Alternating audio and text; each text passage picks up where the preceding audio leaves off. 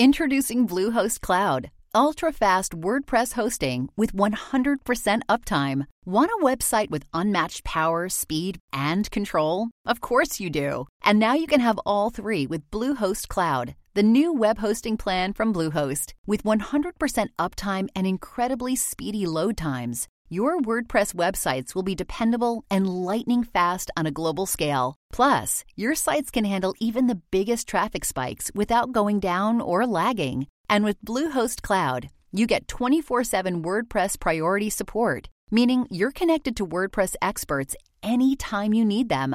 Not to mention, you automatically get daily backups and world class security. So, what are you waiting for? Get Bluehost Cloud today by visiting Bluehost.com. That's Bluehost.com. Between you and the internet stands a company. Maybe it is called Verizon or AT&T or Comcast or Cox. That last piece of the pipeline connecting you to the world, it belongs to them, your internet service provider. And in that inescapable relationship, what rights belong to you? What rights belong to them? Net neutrality is the idea, as most people understand it, that ISPs are practically public utilities and should have almost no right to limit where you can go on the internet or the speed at which content creators can get their data to you. They cannot, for example, make you pay more to connect with Facebook or shut you out of Facebook altogether. They can't make Netflix pay extra to move its video at a decent speed, a cost that would surely get passed on to you. The Obama administration liked net neutrality and made it the rule. The Trump administration repealed it. Its main argument being that net neutrality is a soft idea, it is unnecessary regulation, and it is detrimental to innovation. We think this sounds like it has the makings of a debate, so let's have it. Yes or no to this statement preserve net neutrality all data is created equal. I'm John Donvan, and I stand between two teams of two. As always, our debate will go in three rounds, and then our audience here at the Northwestern Pritzker School of Law in Chicago will choose the winner. And if all goes well, as always, civil discourse will win as well. Let's meet the team first arguing for the motion, starting, ladies and gentlemen, with Mitchell Baker.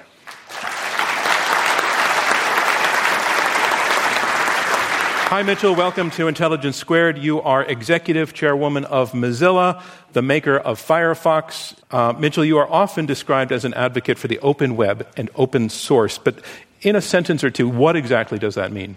Well, the open, uh, open source is a really collaborative and sharing development practice, and the open internet is, as we know, the internet that we've been accustomed to. And I'm drawn to them because they have opportunity for all of us.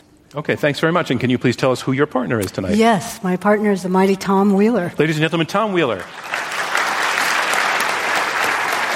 So, Tom, you were chairman of the FCC under President Obama. It was during your tenure that net neutrality regulations were put into place. Um, you have also been president of the National Cable Television Association. When President Obama uh, announced your nomination to the FCC, he said you were the Bo Jackson of telecom. For those who don't know, who is Bo Jackson, and what did Obama mean by that? Bo Jackson, uh, the only uh, professional athlete to play both professional football and professional baseball and be an all star in both. However, I do think the president was probably engaged in a little over the top rhetoric. all right. Thank you. Again, the team, ladies and gentlemen, arguing for the motion. And we have two debaters arguing against it. Please first welcome Nick Gillespie. Nick, welcome back to Intelligence Squared, one of our favorite debaters. You're editor at large of Reason, co host of the Reason podcast, uh, widely seen as one of the foremost libertarians uh, in, in America. You are, quote unquote, almost certainly the only journalist to have interviewed both Ozzy Osbourne and Nobel laureates like Milton Friedman and Vernon Smith. And recently you sat down with current FCC chairman Ajit Pai. What's the theme that unifies all of these people? I, I didn't know this going in, but they have all bitten the heads off of bats. we did not know that yeah, till this moment. It's, uh, now, it, now it's out. Nick, tell us, please, who is your partner? Uh, my uh, partner is Michael Katz. Ladies and gentlemen, Michael Katz. Michael, you are our economist. You're an economics professor at UC Berkeley. Uh, during the Clinton administration, you were also at the FCC as chief economist. You served at the Justice Department, uh, at Berkeley. But we have a question for you that maybe a lot of people in this room will relate to or not. Can you remember the very first time you had an interaction with the internet? Barely, because it was over 30 years ago. but it was um, using something called Gopher. And so I'm someone who can testify to you the value of the web and how incredibly more convenient it is and powerful than it was when it started. So it's not just about the underlying infrastructure and the internet, it's about what goes on top of it as well. Okay, thank you, Michael Katz. And again, the team arguing against the motion. And so to the debate itself, we move on to round one. Round one are opening statements by each debater in turn. Speaking up first for the motion, in support of the motion, preserve net neutrality, all data is created equal, former FCC Chairman Tom Wheeler. Ladies and gentlemen, Tom Wheeler. So, thank you, ladies and gentlemen. And um, we're here to urge you to support the proposition for three straightforward reasons. Number one, the internet is the most powerful and pervasive platform on the planet. But Second point when we go to access the internet, the company that provides that service is typically a local monopoly. When we were doing our rulemaking, we found that three quarters of American households had at most one choice when it came to high speed broadband connectivity. And that leads to the third point you've got a very important and crucial asset in the internet. The access to it is not competitive. Therefore, there needs to be rules. You know, Michael was talking about the, uh, the age of the internet. It's actually about 35 years old. And for the first 25 years, net neutrality reigned. We all remember the screeching modems that you had to plug into your phone jack in your house to connect your computer to the telephone network to get to the internet? Well, that telephone network was a common carrier. And that meant that it had to take whoever came to it and deliver them to their destination. That's an important point that we'll talk a lot about tonight. This concept of common carrier, which says first come, first serve, non discriminatory access. And it's only been in the last eight or ten years that this whole debate about net neutrality has developed because when the new digital networks came along, those who owned those networks said, oh, wait a minute, this is different. 2007, under a Republican FCC, Comcast decided to degrade the video coming in over the internet that competed with their cable service. The FCC said, no, no, no, no, no, no. Comcast took him to court and said to the court, hey, we can discriminate because we're not a common carrier. And the court said, you're right, and overruled the FCC. In 2010, when my predecessor came out with the first open internet rule, Verizon sued went to the court, and the lawyer said to the judges, The reason why we are suing is we intend to discriminate. Should these local companies be allowed to discriminate in access to the most important network of the 21st century? And that's what the debate is about tonight.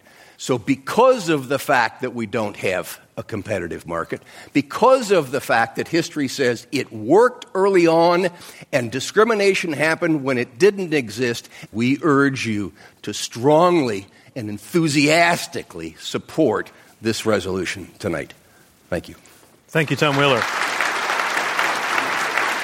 Our next debater will be opening against the motion preserve net neutrality. All data is created equal. He is speaking against. Here is Nick Gillespie, editor at large of Reason. Ladies and gentlemen, Nick Gillespie. you know, the first time I want to thank John and uh, IQ Squared for having me back. The first time that I debated in one of these, all I had to do was defend uh, drug dealers who wanted to put uh, vending machines in grammar schools, things like that. Uh, and now it's like they've really made it much harder for me because somehow I'm gonna, I have to support ISPs. Do any of you love your ISPs?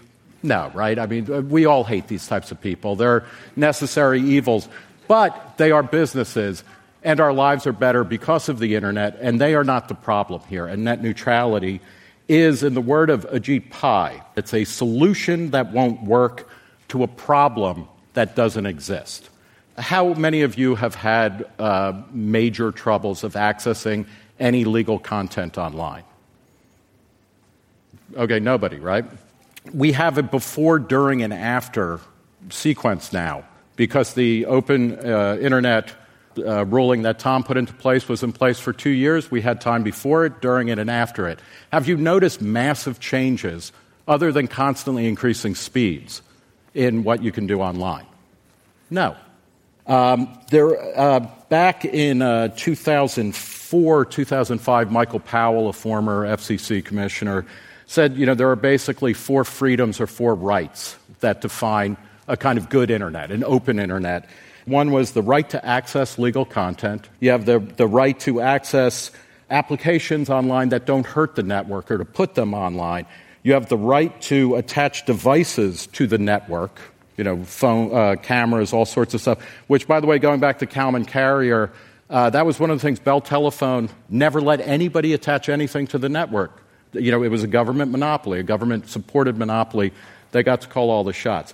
We have the right to attach devices to the network, and we have the right to get information on our plan. Um, un- contrary to what Tom said, 98% of Americans, according to the FCC's own data, they, 98% of us have a choice of at least two ISPs offering 10 megabyte download speed. That's not great, but it's pretty good.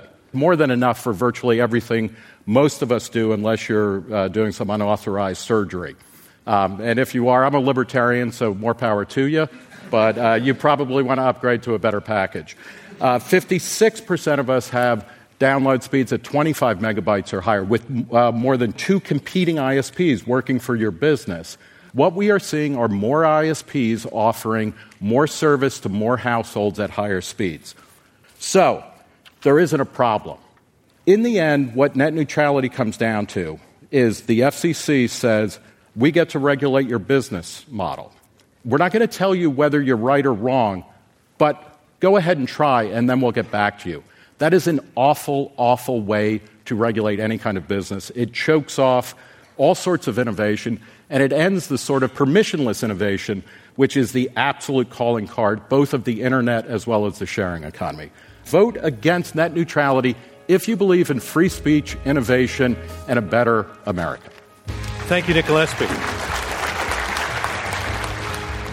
I'm John Donvan. Round one of this Intelligence Squared US debate continues in just a moment.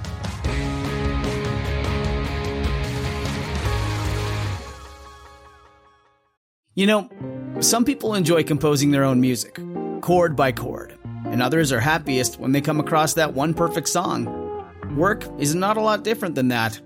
Whether you prefer building your own workflow or using a pre made template, with Monday.com, you and the team can work in a way that's comfortable for everyone. Tap the banner to go to Monday.com and build your own amazing workflow or find an awesome template. No judgment.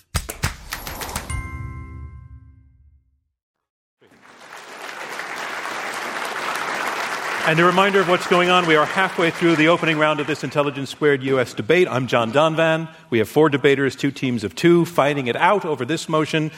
Preserve net neutrality. All data is created equal. You've heard the first two opening statements and now on to the third. Debating in support of the motion, Mitchell Baker, chairwoman of Mozilla. Ladies and gentlemen, Mitchell Baker.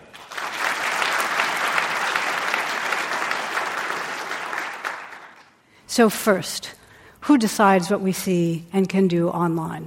When we click on a link or select an app, what happens?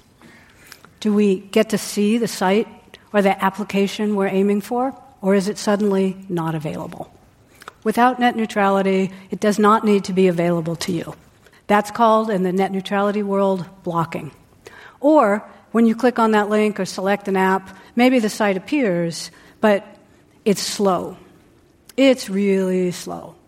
That, in the net neutrality world, is called discrimination, and it is the point of what we're talking about. Now, an ISP, Comcast, Verizon, AT&T, you know, they can discriminate really on any reason. They can discriminate because they own a different product and they think they'll make more money out of it.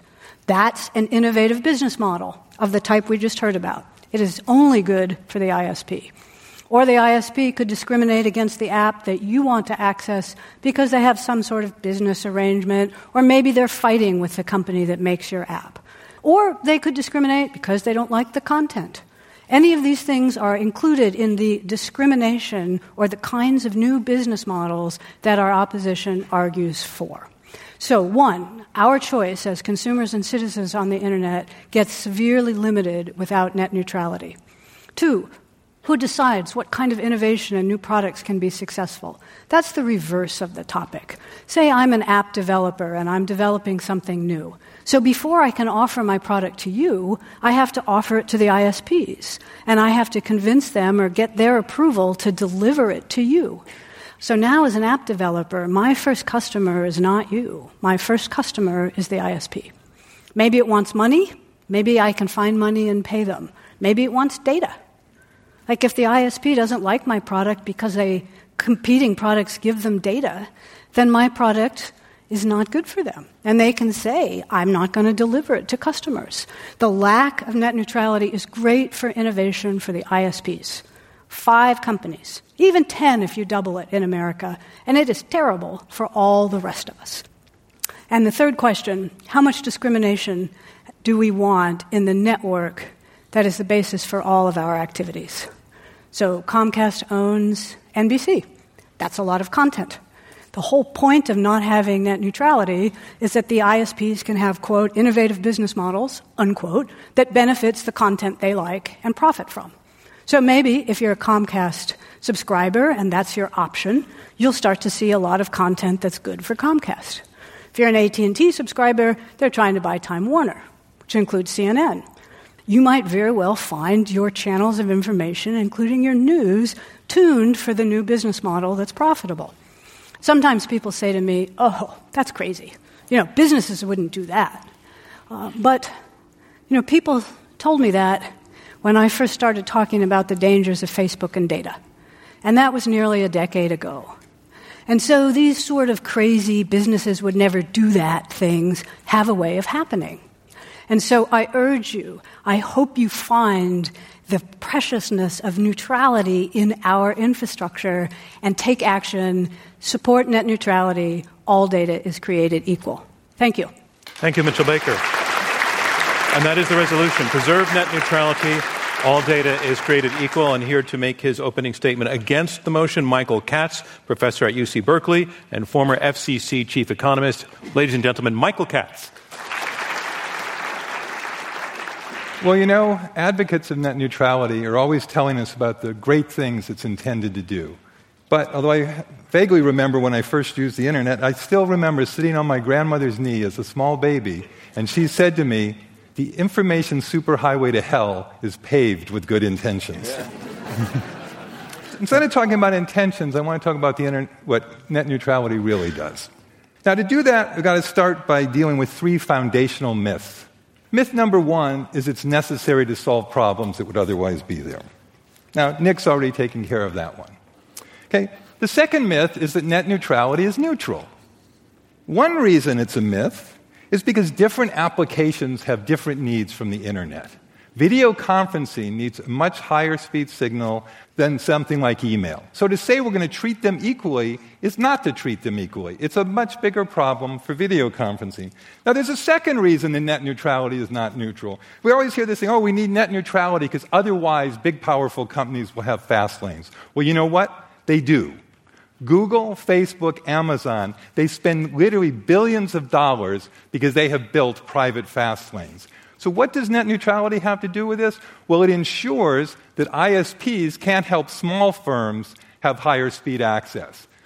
Now, the third myth is that all data are created equal. And I want to contrast two situations.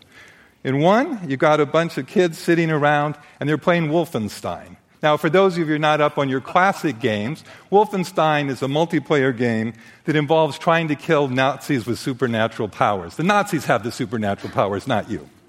Over here, we've got a surgeon who's trying to do remote telesurgery to save somebody's life who lives in a remote area. Surgeon can't get there. According to net neutrality, those two are equally deserving. Okay?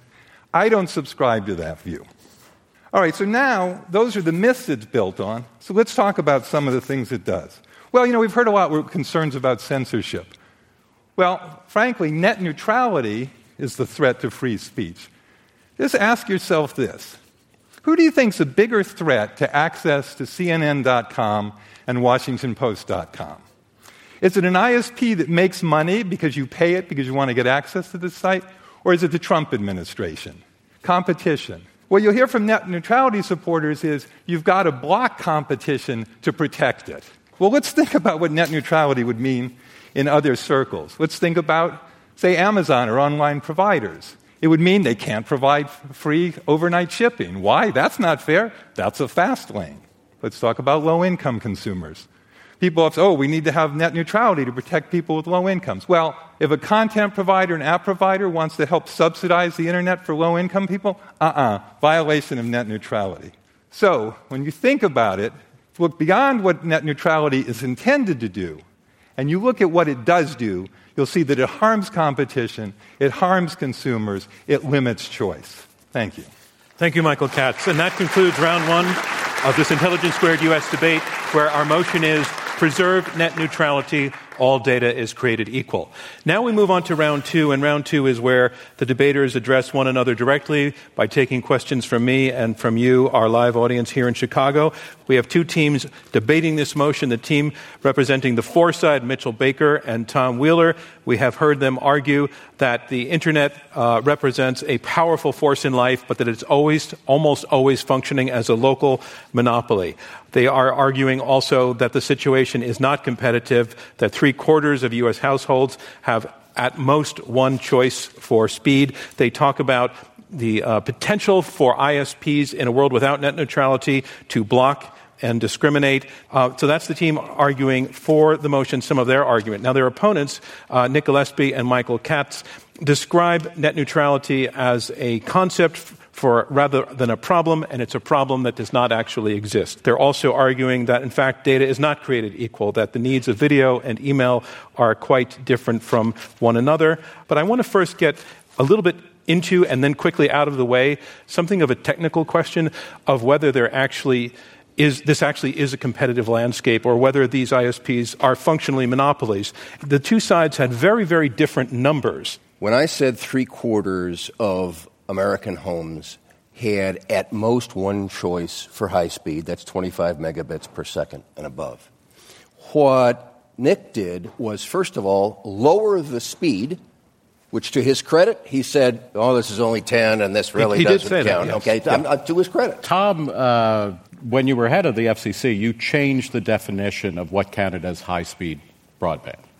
Uh, he changed it from 10 megabytes uh, downstream to 25 megabytes downstream. You would, and I, I don't think I'm putting actually words. changed it from four to yeah, 25. Right. Okay. But because uh, because yes. that's what you need in order to have high speed service, and it's what okay, Tom, Tom, Tom, Tom, let, let yeah, Nick have the floor. I, I let mean, this is what I'm saying is what Tom thinks high speed internet is is 25 megabytes per second, but uh, 10 megabytes is actually a pretty fast connection. You can game on 10 megabytes, and what I was saying is 98 percent everybody in America has a choice of at least two fixed ISPs for that amount.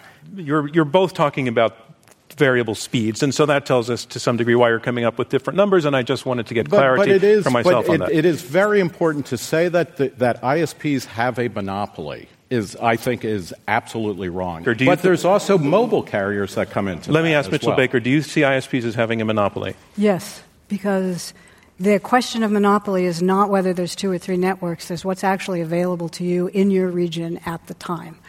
So yeah, and if there's two or three. wait, wait, Nick, let her let her finish, please. Yeah.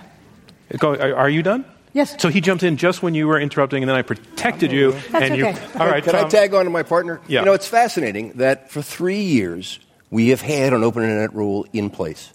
Consumers have been protected. The networks have expanded their investment. The networks have had record profits and record stock prices.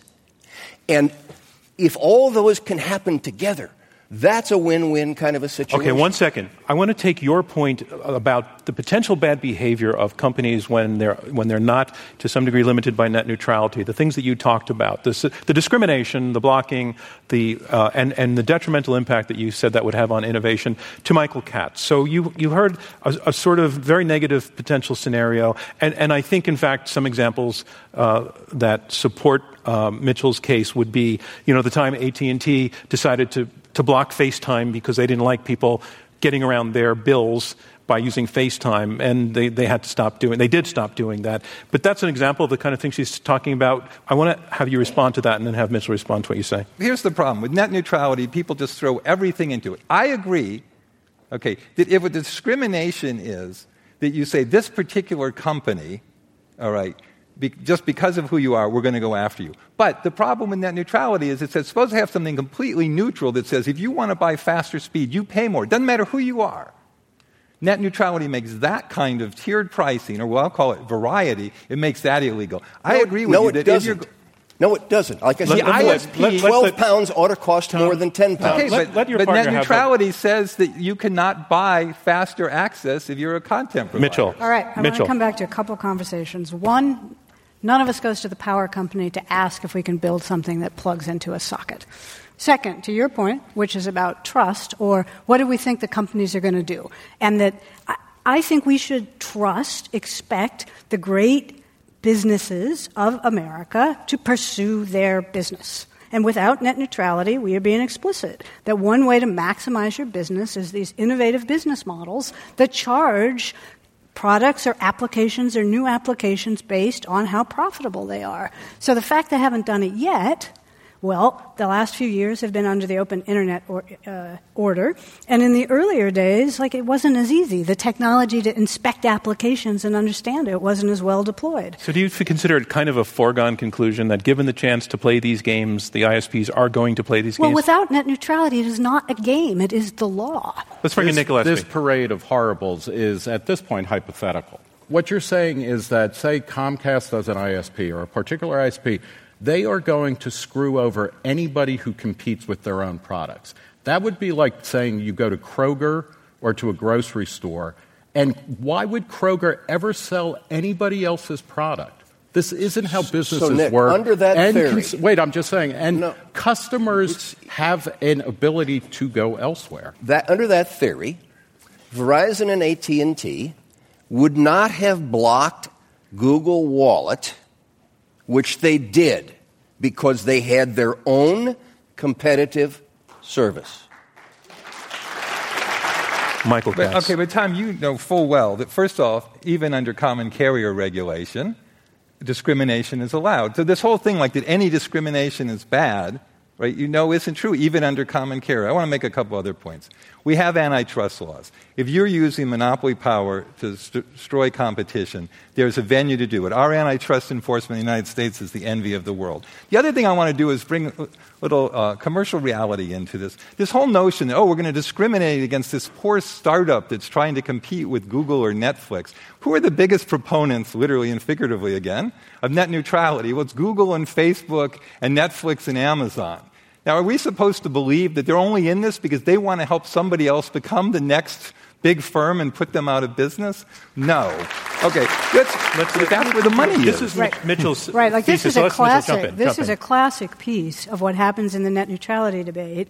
Is the question of transmitting information to consumers gets all mixed up with the platforms that sit on top. And so Google or Amazon or Facebook, whatever it is they do, we ought to look at it. But it is not the same question as how does data get from your ISP to you. And so net neutrality is the argument that the fundamental layer, the most physical layer, the way the bits actually move should be neutral. We are in the question and answer section of this Intelligence Squared US debate. I'm John Donvan, your moderator. We have four debaters, two teams of two, debating this motion preserve net neutrality, all data is created equal. Uh, front row here, yes. Um, my name is Francis, thank you. Um, I have a question for the four sides. So, a typical grocery store discriminates across different cereal brands, for example. So some cereal are put in the better shelf spot, spots than others. So my question is, is that a justification for government to have a, say, cereal neutrality policy? So uh, it's an excellent question. Uh, unfortunately, um, if I don't like the cereal policy at Safeway, I can go to another grocery store. But if I don't like the decisions that are being made by my internet service provider, I have no place to go. First off, again, most people have at least two choices for a, a quality connection, or you know what? Use your phone then because your mobile carrier is separate. Let me ask you a different question. I want to move on to just the, the, the, question of free speech. And, you know, people have written about, about social movements being able to get started under the era of net neutrality. They did get started, things like Black Lives Matter, et cetera. And the question comes up, would those social movements, or any social movement fr- from the left or from the right, would they be less liable to be able to use that platform that, that we all now take for granted? I'll say there's two things. There's one, free speech for the ISPs, you know, or free speech for the movements. And two, I think you can only answer that because the, the, each ISP has to make a decision of what is the most profitable way to run its business. In some cases, shutting out all competition isn't the most profitable because people get upset. In other cases, you can shut out a lot of competition. So the answer is who knows? So I think Michael. this is again where there's just too much getting wrapped up all under the name of net neutrality. Because look, it's a big pain. This country has a serious problem with speech. Part of it is we've got to make sure there's not limits on free speech, but part of it is we've got to figure out how to have limits on hate speech and misinformation. I agree that it's a really serious problem, and I think we've got to deal with it at the ISP level. We've got to deal with it at the platform level. But that's not what most of net neutrality is about. Far up of the aisle, thanks. Hi there. My name is Derek Jones. I'm a third year JD MBA student here at Northwestern. Could you please talk about some examples from other countries that have similar or different net neutrality laws? Mitchell, you want to take that? Yeah. So I'm not. not an expert, but you have a good sense A couple of of different kinds of examples of whether it's discrimination or blocking. I'll, I'll take, for example, in, in Canada, when an ISP was having labor disputes with its workers, and ended up blocking the websites that the workers used to organize. Uh, in most developed countries, the cost per megabit is lower than in the United States, and the throughput is higher because the government has taken a role. I, the only thing I'll say to that is the, the geography of the United States also plays into a factor. And if you look at places uh, like Chicago, New York, uh, San Francisco that are densely populated, and you compare them to relevant parts of Europe, uh, pretty much the, everything is similar. I'm John Donvan. More questions from the audience and the results of tonight's debate still to come on Intelligence Squared US. Intelligence Squared US will be live at the museum in Washington, D.C. next Wednesday as part of George Washington University's first ever Women's Forum. We'll be debating this motion Negotiations Can Denuclearize North Korea. And ahead of that debate, best selling author and journalist Suki Kim will be joining me for a discussion about her time undercover in North Korea. And then on May 14th, we'll be back in New York for a debate on automation and democracy with Yascha Mounk and Ian Bremmer. To learn more or to buy tickets, go to iq2us.org or click the link in the show notes. I, I, want to remind you that we are in the question and answer section of this Intelligence Squared U.S. debate. I'm John Donvan, your moderator. We have four debaters, two teams of two, debating this motion preserve net neutrality, all data is created equal. Another question? Hi, my name is Nell Minow. Um, and my question is that it seems to me um, a crucial difference of opinion about the facts is really the big dividing line between the two of you, and that's about how many ISPs are available. So, hypothetically, if only one ISP was available, would the antis change their mind? And hypothetically, if there were 500 available, would the pros change their mind? I love that question. Thank you. yeah, I think what we would, uh, what I would wait to see is what is the behavior that's going on. Because uh, there's a political scientist named John Mueller who wrote a book called uh, Democracy, Socialism, and Ralph's Pretty Good Grocery. Uh, one of the points that he made in that is even regulated monopolies at times, depending, and there's a lot of things that go into this, but they have to respond as if they are in a competitive marketplace because they could either be regulated more harshly or they could be so awful that they actually generate a new way, a workaround. And you think about something like taxi commissions. Uber came around and basically routed around them and destroyed the idea of a typical taxi cab service. So it would depend. Um, but if so, maybe if it, yes. Yeah, maybe yes. If it turned out that they were discriminating, uh, blocking sites, and doing things like that. Let's take it yeah. to the other side. If there were 500 ISPs that we had to choose from, would you be still arguing for net neutrality? Well, I have a maybe yes too. Uh-huh. And that depends on whether or not you can switch your devices or your carriers. So if, if the architecture changes and there's 500 different carriers and it's easy for me to move from one to another, maybe then I would be okay with no net neutrality. But let's let's take the closer case for now. Say there's five. You know, one's your AT and T carrier and it's got its content band and that's what you can get. One's your Verizon carrier and it's got its content band. Like you actually can't switch. You're going to have three phones. So in the short term, there are some mobile providers. I'd still say we need net neutrality. I think if you have a monopoly provider, what that means is antitrust authorities should look at it very carefully to make sure it's harming competition. I think that a lot of the baggage in net neutrality still would be a mistake. Can I ask just sure. with mobile carriers, because, the, and this is something over the past few years for a variety of reasons, there is massive competition against, uh, you know, uh, mobile carriers. Um, do you see uh, is T-Mobile blocking certain content because it would compete with its own content against Verizon or AT&T? I mean, wouldn't it Tom, be happening already? Tom, why don't you take this? So AT&T has said, AT&T Mobile has said that they will deliver DirecTV, which they own, for free to your wireless device. But if you are a Dish subscriber, no, you, you got to pay the data rates. And so what they're doing is they're using their control of the network to favor a content service that they own and disfavor a competitor. And I think you have to ask the question is that free and fair competition? Uh, well, I mean, my, my question is, though, they're not blocking it. So if it gets rolled into AT&T, your cost of the AT&T They're discriminating. phone. They're discriminating. No, but, but they're not blocking. But so right? But no, they, no, because what, what I'm are saying. Are they discriminating, Nick? Well, what I'm saying is, are is, they discriminating? So if you buy an, if you maybe buy, maybe they're discriminating no, a little bit. No, no. Here, think about it this way: if you are an AT&T customer, you get DirecTV for free. I mean, that's like kind of a good deal. Maybe that's why I'll buy an AT&T phone rather than a T-Mobile or a Verizon. I wish you guys could be more passionate about this. I mean, like, like, really tell us what you think. Another question. Hi, my name is Jonathan, and I have a. I wanted to address the the security and privacy related aspects of net neutrality.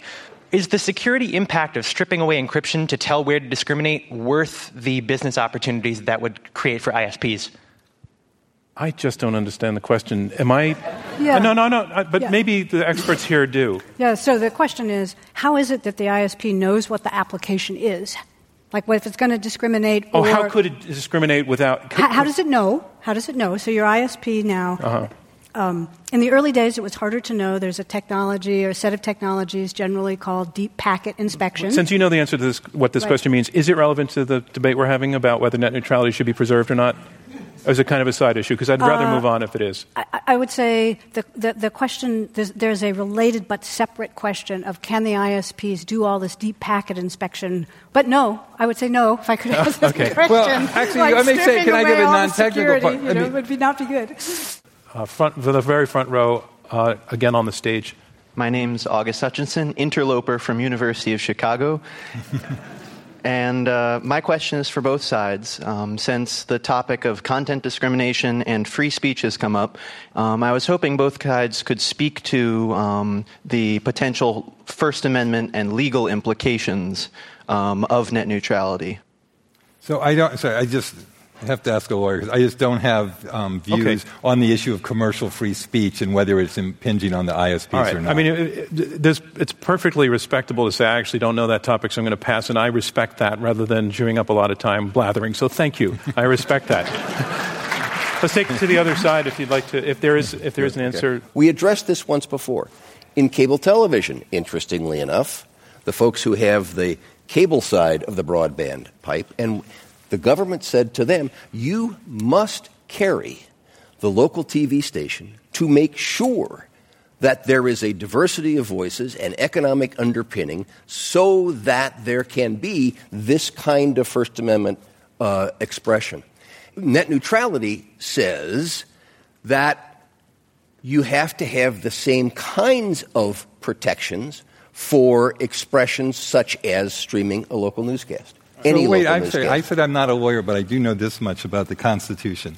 The First Amendment is about government blocking government restriction of free speech. The First Amendment says nothing about whether an ISP as a private entity can do it. So that's it's not a First Amendment issue. It may, it may be Well, a free well, speech are- issue. are- it may be a free speech dis- issue, but it's not a First Amendment issue. Mitchell, Mitchell, I was going to say there are real issues of what is a public space. And are there public spaces in commercial spaces and Well, our no, airports? So, with- like, to say there's then- no issue is probably a To- little no, I'm strong. just saying the question was about the. First to the extent that we're talking about that, I, I do public think space. you know I see net neutrality as a, a kind of uh, part of uh, of an attack on free speech because what what it is doing, it is saying that the government will be more involved in controlling and regulating what happens. The government has a very bad record. The FCC, in particular, has a very bad record of allowing free speech. The government is not interested in free speech. The government is interested in controlling speech.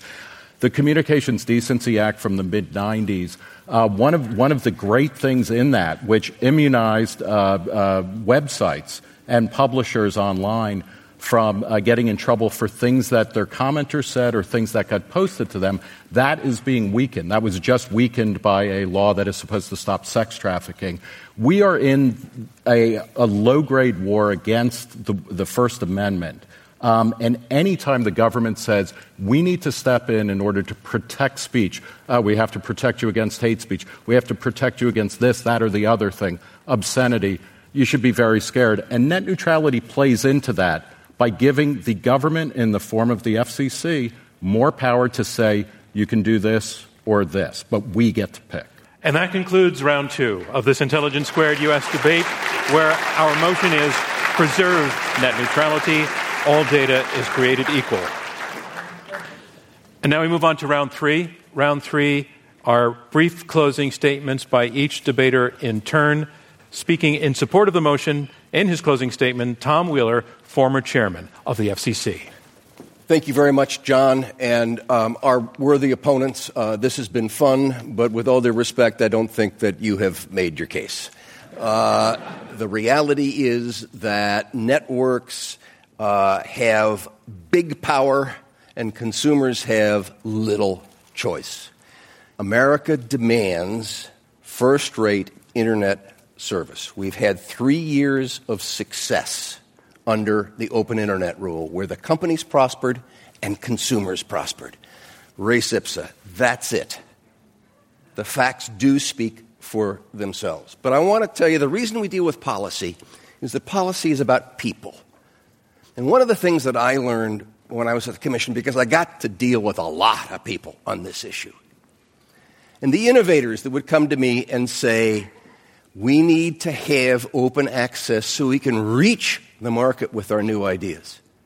The teachers who would come to me and say, Our students need to be able to reach the world of innovation, the world of information.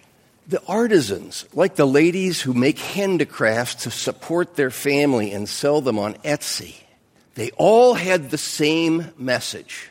We could be crushed by the big dogs coming in, paying cash to get preferential treatment. We need equality of opportunity, which is based on equality of access. And that's why we urge you to join the 83% of Americans who, in a recent poll, said they support net neutrality and oppose its repeal. Thank you. Thank you, Tom Wheeler. Again, that motion is preserve net neutrality. All data is created equal. Here making his closing against the motion, Nick Gillespie, editor at large of Reason. I, I, you know, I, I have to say Tom's heart wrenching story really changed my mind that, you know, women, you know, and I'm, I'm assuming that they're developmentally challenged or they have rickets and they're knitting little baby booties. And the only thing keeping them alive is net neutrality, which has not existed for virtually all of the internet's life. I mean, that's, it's, it's a nice story, but it's ridiculous. Uh, as, and it's also ridiculous to say there are ISPs who are big ogres, and then there's just all of us. And we have no power. They have all the power because there are the people that Mike, Michael was talking about. There's Amazon, there's Facebook, there's Twitter, there's YouTube. We have a very good functioning internet. And it's getting better all of the time. It's got better before there was open internet. It's getting better since then. I want to remind you that, you know, what Ajit Pai said, net neutrality is a solution that won't work to a problem that doesn't exist. The solutions that gets proffered by it is always to take free things away from people. So if you were on T-Mobile and you had binge on, that was considered a violation of net neutrality. Why should you get data that is not counted against your monthly cap? So let me put it this way supporters of net neutrality constantly point to zero rated plans as problematic. If you think the government is going to guarantee better quality, better service, and free speech, um, I think I'm moving to Canada. Thank you very much. Thank you, Nick Gillespie. The motion again preserve net neutrality. All data is created equal. And here, making her closing statement in support of the motion, Mitchell Baker, chairwoman of Mozilla. You know, Mozilla and our work in Firefox would not be here without net neutrality. We first built Firefox in 2004 as a nonprofit. By definition, our goal is not maximizing revenue, not for ourselves, not for the ISPs, not for anyone else. We were building a product everyone knew was irrelevant, and we were challenging the tech giant of its time, Microsoft, which was essentially Google, Apple, Amazon, all rolled into one. We were open source, which was very freaky at its time. We had no money for marketing, we had no money for distribution. We were not anyone's model of an attractive business partner. But we had one thing going for us along with our product we had the open internet.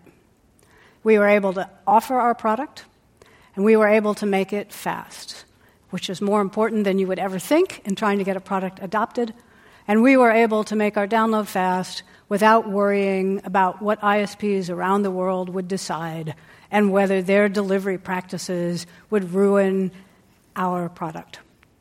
Without the open internet, we wouldn't have had a chance. And the opportunity of the open internet should be for all of us. And so we urge you support the motion, preserve net neutrality. Thank you. Thank you, Mitchell Baker. And that is the motion. Preserve net neutrality. All data is created equal. And here to make his closing argument against this motion, Michael Katz, professor at UC Berkeley and former FCC chief economist. So, first off, I want to start by thanking uh, Tom and Mitchell. It really has been a privilege um, to debate with you. There's certainly been disagreement, but this, it really has been an honor. Now, this is my first time doing an Intelligence Squared debate, and so the organizer told me, look, the way you finish, the way you win, is you got to ask people, in my case, you got to vote against the motion. Ask everyone to vote against it. Well, I'm not going to ask you all to vote against it because I'm an economist and I think you should respect your preferences. Okay? so, look, here's the thing some of you should vote for the resolution. If you believe the best way to protect freedom of speech is to give Donald Trump more power over the internet and the media's access, then vote for the resolution. Okay, if you believe the best way to protect competition is to make it illegal to compete by offering your customers a better product and a better deal, again, vote for the resolution. If you think that the way to level the playing field is to make sure that the very largest, the richest companies the world has ever seen should be able to have preferential access because they can afford to build their own internet, then again, vote for the resolution. Okay? If you believe that apps and content providers should not be allowed to try to subsidize access for low income consumers, again, it's clear, vote for the resolution. Okay? And if you believe that a good multiplayer shooting gaming experience is as important, maybe more important, than uh, successful telesurgery, then again, vote for the resolution. But here's the thing I hope there's some others in the room still. Okay? If you believe in free speech, and you believe in competition, and you believe in consumer choice, and most importantly, if you believe that saving a real life is more important than killing a virtual Nazi, then you should vote against the resolution. Thank you, Michael Katz. Uh, you all really came here to compete, and uh, that was really obvious. And we really appreciate that, but we mostly appreciate how you did it with respect and, and, and, and, and even what you, you're saying, Michael, what an honor it was to debate these opponents. That's exactly the spirit we're trying to capture. So I want to thank all of you for the spirit in which you did this. I have the results. Again, the way this works, it's the difference between the first and the second vote. The team whose numbers have gone up the most in percentage points will be declared our winner. Again, the motion is this preserve net neutrality. All data is created equal. Before the motion, in polling the live audience here in Chicago, 60% agreed with the motion, 23% were against, 17% were undecided. Again, those are the first results. In the second vote, the team arguing for the motion, preserve net neutrality. All data is created equal. Their first vote was 60%. Their second vote, was 60%. They stayed the same. Let's see how the against side did. Their first vote was 23%. Their second vote, 31%. They went up 8 percentage points. That is enough. It means the team arguing against the motion, preserve net neutrality, is our winner. Our congratulations to them. Thank you from me, John Donvan, and Intelligence Squared US. We'll see you next time. Thank you, Chicago. Thank you, Northwestern. This Intelligence Squared U.S. debate was held in front of a live audience at the Northwestern Pritzker School of Law in Chicago and was produced in partnership with the Newt and Joe Minow debate series. Robert Rosenkranz is our chairman, Clea Chang is chief operating officer, Leah Mathau is vice president of programming, Shay O'Mara is manager of editorial operations, Taylor Quimby and Rob Christensen are the radio producers, Damon Whittemore is the audio engineer, and I'm your host, John Donvan. You can now stream all of our debates on demand on Apple TV and Roku devices with the IQ2 US app. For more information or to purchase tickets to future events, visit iq2us.org.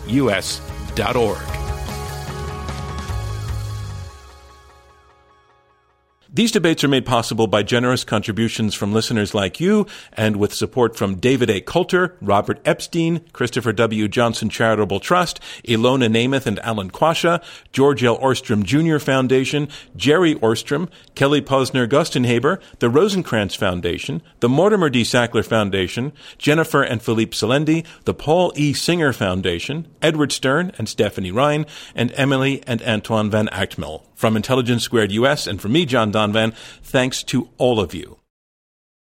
One last thing, if you don't mind, we are now asking for your help. When you give Intelligence Squared US five stars on Apple Podcasts or Google Play, you help other people find our podcast. So if you enjoy our debates, please rate and review us.